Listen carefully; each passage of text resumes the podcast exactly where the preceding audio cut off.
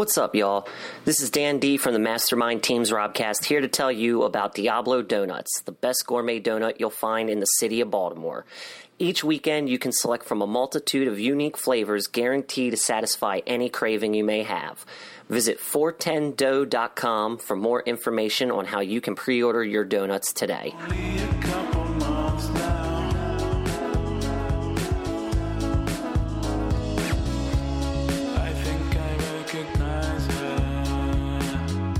Welcome to an all new episode of Getting to the Truth in This Art on MTR Podcasts. And today I have the pleasure of speaking with chef and owner of Liliahna, Brendon Hudson.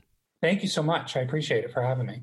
Um, so you know the way things go around here, we put people on we put people on the hot seat later in the show. So I'm gonna save I'm gonna save that for you. Just just be forewarned. I want to see you sweat a little bit. I got you. But um, I want to I want to get a, an idea of like what you're about and what your mission is. And because, you know, you can easily say chef, executive, chef, yeah. and owner and so on, but, you know, everybody has their different version of it. So let's get your version of it, your story. Yeah. Um, so I think my, you know, the catering world is such a huge pool of people that are in it. Um, you know, not only in Baltimore, but a lot of caterers, especially in this DMV area, travel from all over the place. You're not only competing with your immediate competitors, you're competing with DC and Virginia and Delaware and that whole crowd. So um, going into it, we kind of knew, I knew that we had to carve out a niche that we could market towards our clients to show, you know, we're doing this differently than everyone else. So that's, you know, whether you like it or not, that's, that can be a deciding factor for you. Um, and so what we've kind of come to, what we've decided that that is, um, is that we create and curate, create and curate, I like to say, um, intimately personal menus for you. So we don't have any packages or contracts or anything like that. Um, and then, you know, the our, our next biggest priority is to make sure that you're connecting with people that you love over food. Um, so we try to make that menu and the food as personal to you as possible. So it creates, you know, that extra level of friendliness of familyness of of whatever that feeling is that you're wanting to accomplish yeah. in your event your wedding your private dinner whatever it is. Um, you know that's what we're there we're, that's what we're there to do. We don't want to just bring food in a chafing pan drop it off call it a day. You know there's no fun in that. I don't have fun doing it. I want to get to know you. You'll probably get a little sick of me by the end of it. But you know i think it provides for a much more like well-rounded experience. That's that's great. I mean that's something that I think often gets missed in that exchange because food, food, in my opinion, is a very intimate thing. And, um, yeah, people have relationships with food. I know that I do. Mm-hmm. And I, I, I'm, I'm not a snob, but also I know how things should be, and I, am relatively adventurous with what I try. So, yeah. You know, I'll look through certain menus. I'm like, that's not canon, or and, and, I get real, real obnoxious about it. But I, yeah. I, I admire when someone is really into that craft and they just want to do the best version of it and see how it's connected to people on that emotional level and the notion of personalizing it. I wish I knew you guys were around it because um, there have been instances where I would have impressed some people like, uh, huh, hey, yeah, uh, so I mean, what's up here? And I think you touched on, you know, exactly the thing that we really like to harp on is that food, like for a lot of people, evokes so many memories and emotions and and you know good or bad it, it's it's a it's a full like sensory experience yeah. food is um and so you know it's always such a pleasure for me to be a part of that experience with them. You know me not knowing any these clients not knowing them first but then going in and leaving feeling as if we've known each other for years. Um, that's like one of my favorite favorite times favorite parts of of the job. It's definitely that that really good like client relationship um client and it, it, it works out. Um so going into some of your background a little bit further, who is a chef that you admire and why? Yeah. Um, so I went to the Culinary Institute of America up in Hyde Park, New York. Okay. Um, and they, you know, there are a ton of chefs there um, that have experience I couldn't even begin to, you know, figure out how to have, you know, just in different countries being brought over and all this fun stuff. Um, but one chef that I've really kind of connected to is she came over to the CIA while, while I was there as a student. Um, Dominique Crenn. Mhm. She's a chef out in San Francisco. She has um, a Michelin star restaurant, Atelier Crenn, and she was one of the first female um, chefs and restaurateurs to get a Michelin star in the U.S. Wow. Um, and her whole thing is she wants you to come into the restaurant as if you're coming into her home. And she wants to create, like, she wants to talk with you through the food, essentially. Mhm. Um, and so her whole menu is written as a poem. Um, and then as soon as you come in, uh, you know, the menu's there, but she kind of treats us as like a traditional Italian Sunday dinner where you're just basically going to eat what she brings out and she's going to come out and we're all going to talk about it kind of thing. Um, and so that was, you know, me not really knowing and putting two and two together. I think my love for her and then the niche that we've kind of gotten in this catering business, I think that's kind of how those two things connected because I saw, you know, how much she loved her craft and how well she was doing at the same time. And I loved that. So I, I guess subconsciously I applied that to, to the catering business. Again, I mean, you- you're, you're answering all the questions the best right way. Uh, so, um, I, I, one of the key things in, in getting to it, as we talked a little bit um, before I hit the, the red play button or the red record button, um, what's your relationship with Baltimore and what Yeah. does it mean? And I know you touched on it a bit, but what does it mean to work within this region as well? Yeah. Um, so when I was younger, my grandfather opened up uh, one of the oldest restaurants in Baltimore called Velleggia's. It was in Little Italy. Um, and he ran it for 75 years, some ridiculous amount of time. Um, and when I was younger, I actually lived in the apartment above the restaurant for like the first five or six years of my life. Wow. Um, and so I quite literally grew up in a restaurant in, in, in Baltimore. And it was one of those like, um, it was, you know, when Little Italy was like the spot to be Mhm. um, years ago. And Velleggia's was just like one of those places where you could come and get, you know, a white tablecloth fine dining dinner, or you could come and sit at the bar and talk to the bartender you've known for three years and just have, you know, a very nice, casual, jovial time. Um, and so I worked in the restaurant from ages like eight through 15, doing a whole slew of things. So I was like the host to start, um, and then slowly but surely kind of graduated my way up to the kitchen. And then, you know, by the time I was 16, I was right there on the line with everybody else, um, which was great. And I think what kind of drew me back to Baltimore after going to school in the CIA was that there's just this sense of family in Baltimore that I haven't found somewhere else. Um, you know, a sense of everybody's very committed to caring about each other and looking out for one another, where I didn't really, you know, everybody loves New York and I love New York as well, but it just felt a little disconnected for me in terms of that level of compassion for one another. And I think Baltimore is, you know, on another level in terms of its like support for its community and support for one another and you know always wanting to put other small businesses um, you know on on blast as much as possible to try to get get their name out get the word out. So i was like this seems like the best spot for me to do what i want to do. Yeah, we're we're very um, we're very loyal to who's here, and I think every now and again we need a reminder of that because uh, that's literally the crux of why I do this podcast. I was like, I like places, and I've really amped up doing this podcast specifically since we've we've been in quarantine and we've been in this whole space. Mhm. And I was just like, oh, you know, we should definitely do this because I don't see people showing up and buying your bottle service or whatever. And maybe it, it can bring in a few sales. And so, so with that, and, and got one question that's kind of related to it. I didn't really provide to you, but you can easily answer it. I think. Um, how, when, since we've been in, in this pandemic quarantine, this new normal, how has your business changed? How has your approach changed in your business? Yeah. Um, so obviously, with um, the regulations, where at least for the first few months, there were no gatherings larger than 10, 10 people allowed, inside or outside. Sure. Um, and then, you know, 90% of the time, we have more like we're catering events for more than 10 people.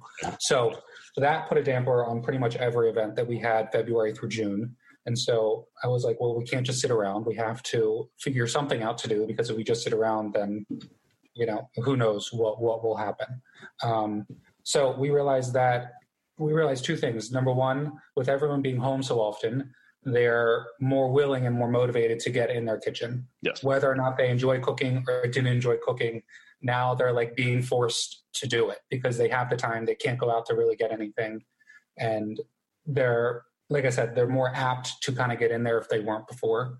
Um, and then the other thing we realized was that a lot of the times they, um, you know, different home cooks may feel nervous or intimidated by their kitchen or by certain ingredients or think, oh, I only know how to make ramen, so I'm just going to be eating ramen for a while, you know? Yeah.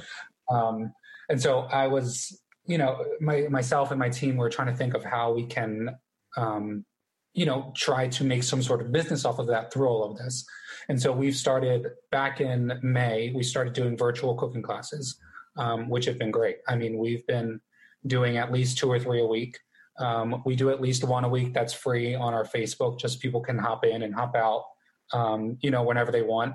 And it's been great because we, you know, I, I can bring someone's video feed up, and if they want to show me something that either is going wrong or they don't think it's going right or whatever the reason is, um, you know, I can be there and answer those questions in real time as opposed to, you know, some pre-recorded videos or me pre-recording a cooking class yeah. and then them typing the comment and who knows how long it'll take somebody to get back to you that way.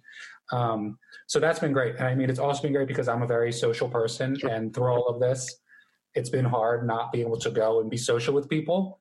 Um, so that that has also been great because I find myself, you know, sitting there at the dinner table with the video still on, just talking to everyone else that's still in the chat room. We end up just kind of eating dinner and drinking together, um, which is a lot of fun. I've met so many cool people doing it. Um, so that's been you know, kind of like a saving grace for us through all of this in in many ways, financially and mentally. yeah, um, I, I, had, um, and thank you for sharing that, Brendon. Um, I, I, had a.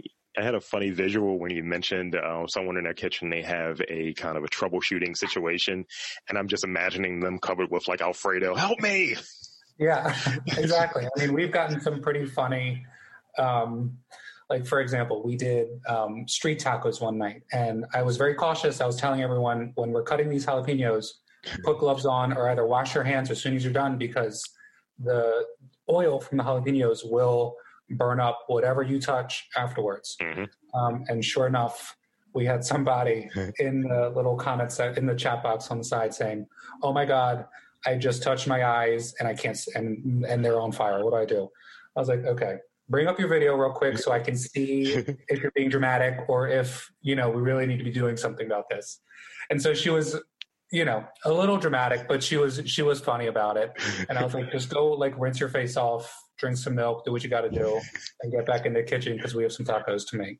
Absolutely, it's just like so. So this this actually is another one that's a little uh, out there. I, I, checked out your your site and I like it. It's shot. The, the, the images that are on there are well. They're inviting and it's it's a well put together site and I, I like it. And you know, so what are your thoughts around like maybe like food journalism and just people taking it, but maybe taking the pictures, but not taking the best version of it? And do you think that that's a maybe a, a detriment to the restaurant or to the caterer or to the the chef but it also is that double-edged sword of at least people are talking about it but it's like someone's yeah. not taking a great quality picture of it yeah yeah and i mean i think especially with doing these virtual cooking classes um, you know obviously on my end i kind of already have you know the, the dinner table set with the right things where they need to be so the photo looks put together so it matches kind of the rest of our aesthetic that we have mm-hmm.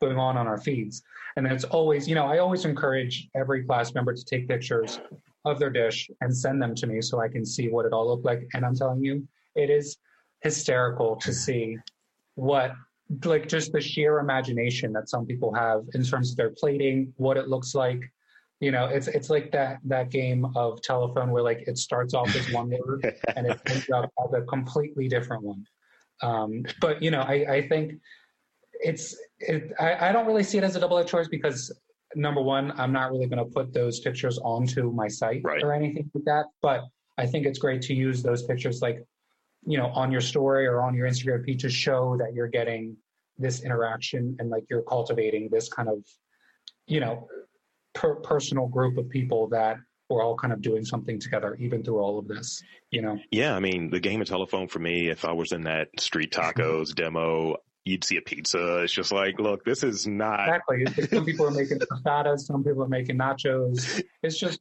as long as it tastes good and as long as you're having fun, I really don't care what the end product looks like. It's like, know? why is that scotch? Um, so, um, you touched on this a bit and maybe maybe maybe if you have like a maybe a different detail in there um, that would be cool but if it's already if you've already answered it cool. Um, what is your first memory um, of your love of cooking? Yeah um, so definitely relates back to the restaurant and kind of me growing up in that area because especially when I was younger, um, like before being able to work five, six, seven, um, I was able, you know, spoiled going down into the restaurant for breakfast, lunch, and dinner on the weekends and just getting, being like, oh, today I want, you know, a shrimp scampi pizza or pasta alfredo or whatever it is. Um, but so when I was younger, I was allergic to like 20 different things chicken, tomatoes, nuts, cheese, wow. all kinds of dairy, all that stuff, which cuts out a lot of Italian cuisine because um, all of it has fat and meat and all that good stuff. And so my grandfather was very adamant about making sure that I didn't miss out on any of the food culture when I was younger. Like just because I couldn't eat it doesn't mean doesn't didn't mean there wasn't another substitution or another option that was just as good and just just as creative. Sure. Um, and so I'll never forget I went down for um, dinner one day because for some reason my parents were home, weren't home, and my grandfather was watching us. He was just down in the restaurant. We were upstairs in the apartment, um, and I came down and I asked my grandfather. I was like, "Okay, you know, what what should I have for dinner?" Because you know, it was hard being a kid wanting to eat all these different things, but knowing, you know, there's a big consequence of hives all over your body that you're going to have to pay for it. Um, so he was like, "Okay, well, let's do this." let's do, since you can't have tomatoes, let's do a white pizza with mozzarella cheese. For some reason, I could eat mozzarella cheese. And then we'll do like these, I don't know where he got them. They were like enormous shrimp, the, the biggest shrimp I've ever seen in my life. Um, and we just made a pizza out of that. And that, like, I still remember the taste to this day of, of it. And it was just like me, I think, number one, it tasted great. But number two, I think it clicked in my head that you can still make great food even if there are restrictions or rules or regulations or whatever it is. You know, that's the beautiful thing about food is that you can take something and make it a thousand different ways yes. to abide by whatever, you know, whatever you needed to abide by. And so I think that, you know, all of these things kind of come together to this final product, this catering company, because even, you know, today with dietary restrictions and allergies and all that stuff becoming more and more prevalent, um, I almost encourage it because it forces me to like flex my creative muscles to make something happen. Because you can always get stuck in like a routine or a rut of making the same things or, you know, not really having to exert that much effort, mental effort to do something. Mm-hmm. And so it's always fun for me when I get a couple or an individual or a family or whatever. They're like, oh, by the way, we want Asian food. It has to be vegan. And we also want it Harry Potter themed. I'm like, great, let's do it. It'll take me a little bit to think of a menu, but we'll get to it. You you've just you just laid a trap for yourself. So now I'm gonna I'm gonna sit. I'm gonna take a couple days. I'm gonna take a couple days. I'm like, all right. So I need something that's anime inspired, and it's just like, ugh. I know it, it, it is now that's a double edged sword for real because we, we definitely do get um, you know with every menu being custom to each client we get clients who are very motivated to make a very custom menu, which is fine, but it's just, you know, like six more levels of work that are included in it.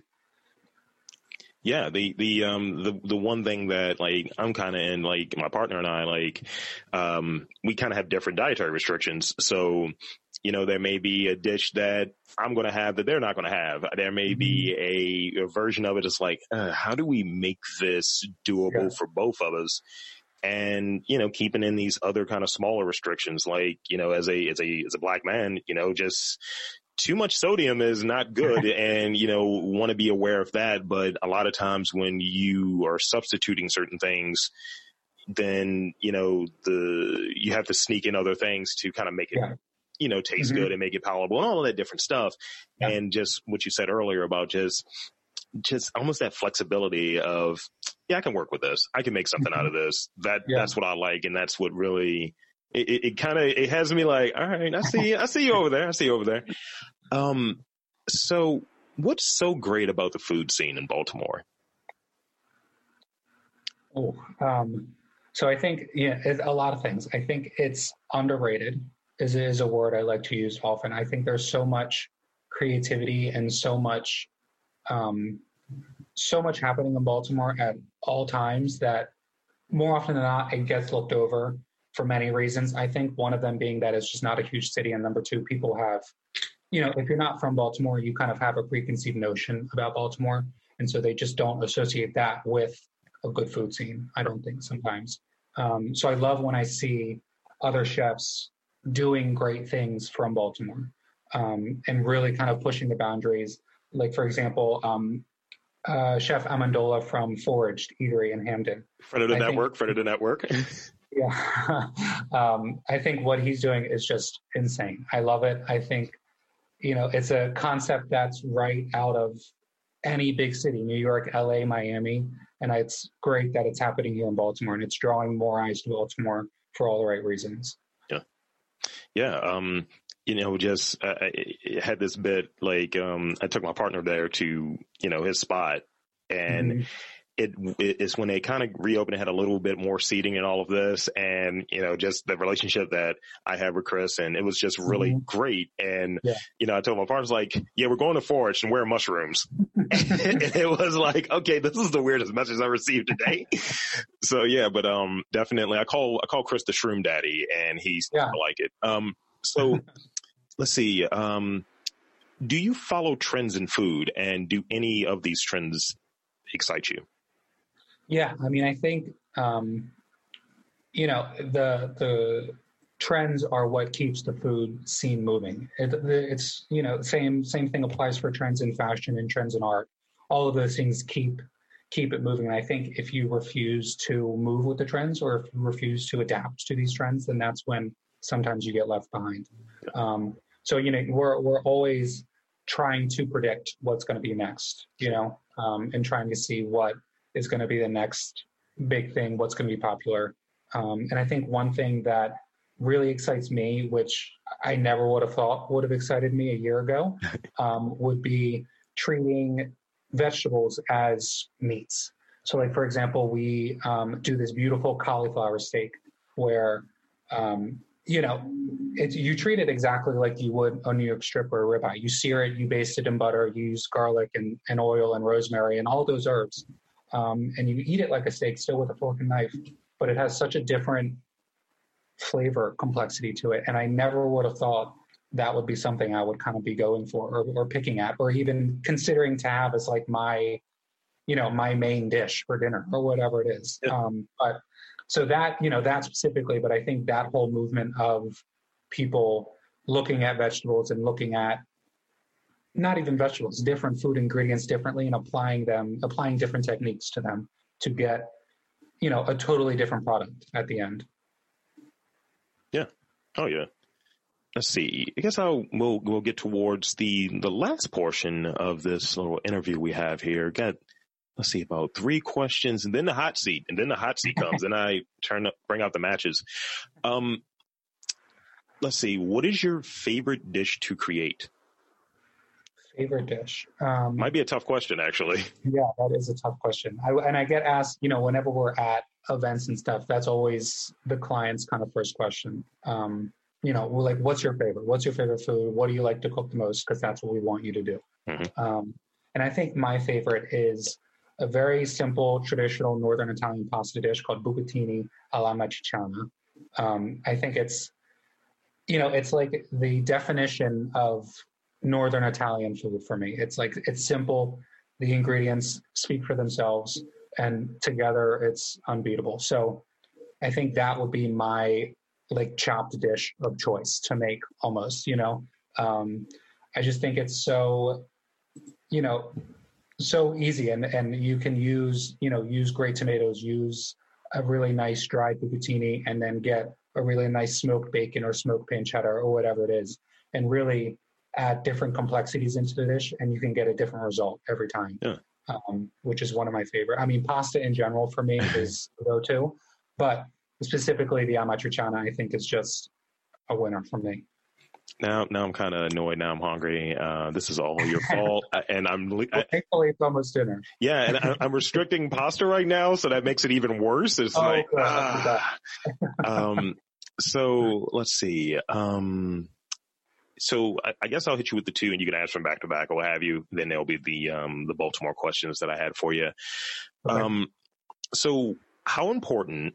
Actually, describe your style, your cooking style, in three words. And the second question would be, what is your? How important is a sense of humor in the kitchen? Okay. Um, my cooking style in three words. I would have to say personal, um, homey, if that is homey a word, homey. Depends on how you spell it. No, it's a word. Traditional, I guess, um, and exciting. I think. Okay. Would be best three to kind of encapsulate that as much as possible. So if I would uh, have your food like on a box, like one of those like tapes or what have you back in the day, to VHS, yeah. it would just have those three words. It's like, all right, cool, I got you. right? Yeah, I think so. Um, and then sense of humor in the kitchen. I think that is huge. And I mean, I think specifically in restaurant kitchens, you get naturally a sense of camaraderie with your other fellows and other other other chefs and, and workers in the kitchen yeah. that is really hard to get in other lines of work just because you know and i see it as like you're all going through a really stressful panic anxiety filled time all at the same time together yeah. and you're all working together to get through it as quick and efficiently and perfect as possible and i think doing that um, really cultures that sense of camaraderie and, and brothership and, and, and sistership if that's a word sure uh, um, you know, but I think having a sense of humor and being able to, you know, maybe laugh at some mistakes or or not take life too seriously, I think is very important because I know sometimes, you know, especially in the hospitality world, there are many people who, you know, turn to different avenues that aren't healthy avenues to turn to to deal with stress or to deal with yeah. work or whatever it is. So I think being able to kind of bring humor into it and bring down that stress as much as possible will help you know will help people from turning to those things you know whether it's alcohol or drugs or whatever it is. Okay. Um, and so that's one of the big things that you know not only i try to cultivate in when we're catering and out events but one of the big things that um, up at the CIA they taught us you know they were obviously very strict and very rule oriented sure. but at the same time they wanted you to know that you know nothing you do will be life changing or, or not life changing will be life ending or, or worthy of any major you know catastrophe you know? So you're going to make mistakes. You're going to learn from them. You're going to have wins. You're going to have loses losses. You're going to have highs. You're going to have lows. All of those yeah. things. You know you just have to take it roll with the punches and just you know enjoy it while you have it that that sounded almost like the trailer for this Bradley Cooper movie called Burnt, where he's playing the chef. Sometimes you're going to burn things. Yeah. But yeah, that's that's that's absolutely like right. And I think that is a notion maybe taking out of the kitchen to apply to just life mm-hmm. in general. Because um, you know, I, I work in data and regular day to day life, and it's it's a fair amount of stress when it comes to it, getting stuff right and processing mm-hmm. data and so on. And I think just coming to this realization at times that eh, you can always undo that. You can always yeah. clean that up and yeah. anything that you can break, you can fix. And yeah. that's how that goes. Yeah. One of my best friends always says it's never that serious. so, so I never try to take anything too seriously because it's, you know, not that it's a waste of time, but you know, you, you only have X amount of time to do what you want to do on this planet with your life, whatever it is. So don't you know, don't waste, try not to waste any of it, or do your best not to waste any of it, worrying about things either you can't change or you can't undo. Just move forward from it. Do your best in your next attempt or whatever it is. Yeah, absolutely. All right, now is the time where most people hate me. Not really. Uh, so I have some Baltimore questions. This is almost that, that Baltimore. Let's check your let's check your Baltimore card kind of questions. Okay. So there are three questions, um, and then there'll be an opportunity for some shameless plug from you, and then we'll wrap it up. Okay. First question What is your perfect Baltimore meal? Oh, that's a perfect Baltimore meal. Okay. Yeah. Um, am I allowed to have two, or do I have to pick one? You can have two. Okay. All right. Then I have two, and they're both on opposite ends of the spectrum. All right. Um, one would be, I think, if I could go to Petit Louis in Roland Park every day, I would go to Petit Louis every day. I think it's just that perfect mix of casual and great food and great wine and great cocktails and the environment and the ambiance. I think is spot on, and I think it's just one of the places I go to decompress and just relax, where I know I'm going to enjoy everything and have a great time, and you know, be just be my best self essentially in in there. Um, so that would be kind of be my first best meal, and then my second would have to be um, margaritas and tacos from Clavel. Okay. I think would be my number two. I just, you know, it's one of those things where it's just good food and you're not like you're just there you're in jeans and sandals and a t-shirt and you're not worrying about anything you're not doing anything super important you're just there to eat as many tacos as you can eat and drink as many margaritas as you can get down Absolutely. They have a delicious margarita, and I get very spizzy when I drink it. Um, okay. Um, hmm. I think I'll ask the last one first. Uh, favorite area in Baltimore? Favorite neighborhood area, monument, whatever, but favorite Yeah. like landmark in Baltimore? Um, I think my favorite area would have to be Hampden. Um, I think they are kind of, you know, still coming up as a new epicenter in Baltimore in terms of food and culture and art and trends and everything. And I think it's just so lively down there. Mhm. Um, you know, not as of recently, obviously, but when everything's open and people are on the sidewalk and restaurants are blaring and all that stuff, I just think it's, you know, it doesn't really even feel like it's real at some point. You know, it's just there's always something going on at every inch of that street. Um, so I think that, you know, and that's always my first go-to spot when someone asks, you know, we don't really have plans, but we want to go somewhere and we'll figure it out when we get there. Yeah. That's always kind of like my first suggestion. Okay. It's funny you mentioned Hampden. There is a um, a snowball place there, which brings me to my final question. See, that's a segue right there as a as a seasoned podcaster. Um, what is your favorite snowball flavor? Oh, favorite snowball flavor. And it's funny you ask, real quick. My partner is from Florida, Uh-huh. and he is um, very confused as to why Marylanders love ice so much. Um, he doesn't understand it. He doesn't get why it's such a big thing, and I don't understand why he doesn't understand it. Basically, Just confusion across the board there. It's just like, yeah, just all kinds of confusion. but I think my go-to snowball flavor is egg custard, like just old-fashioned egg custard. you win, you win, you get it, you get it.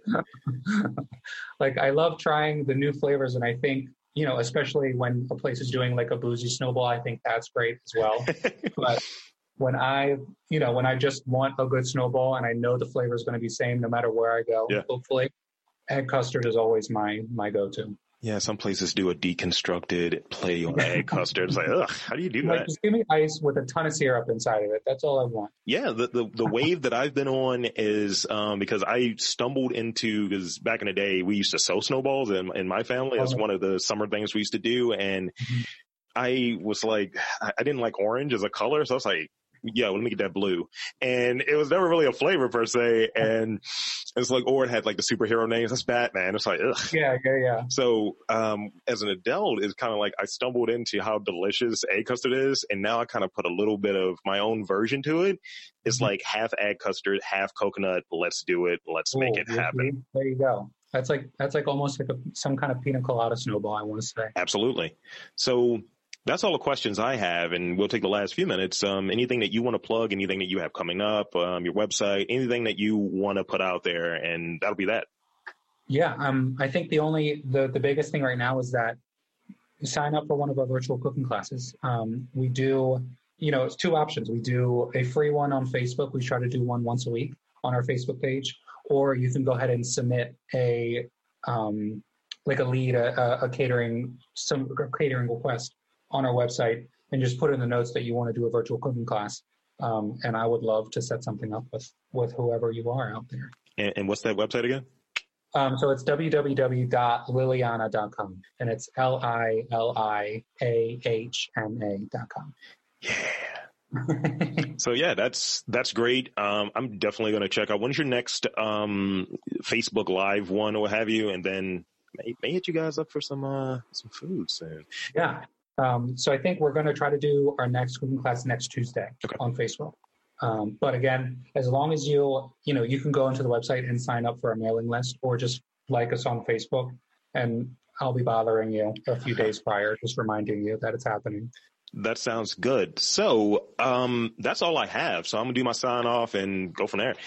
Um, so for Brendon Hudson from Liliahna Catering, I'm Rob Lee uh, for getting to the truth in this art, and I'm saying there's art in and around Baltimore. You just have to look for it.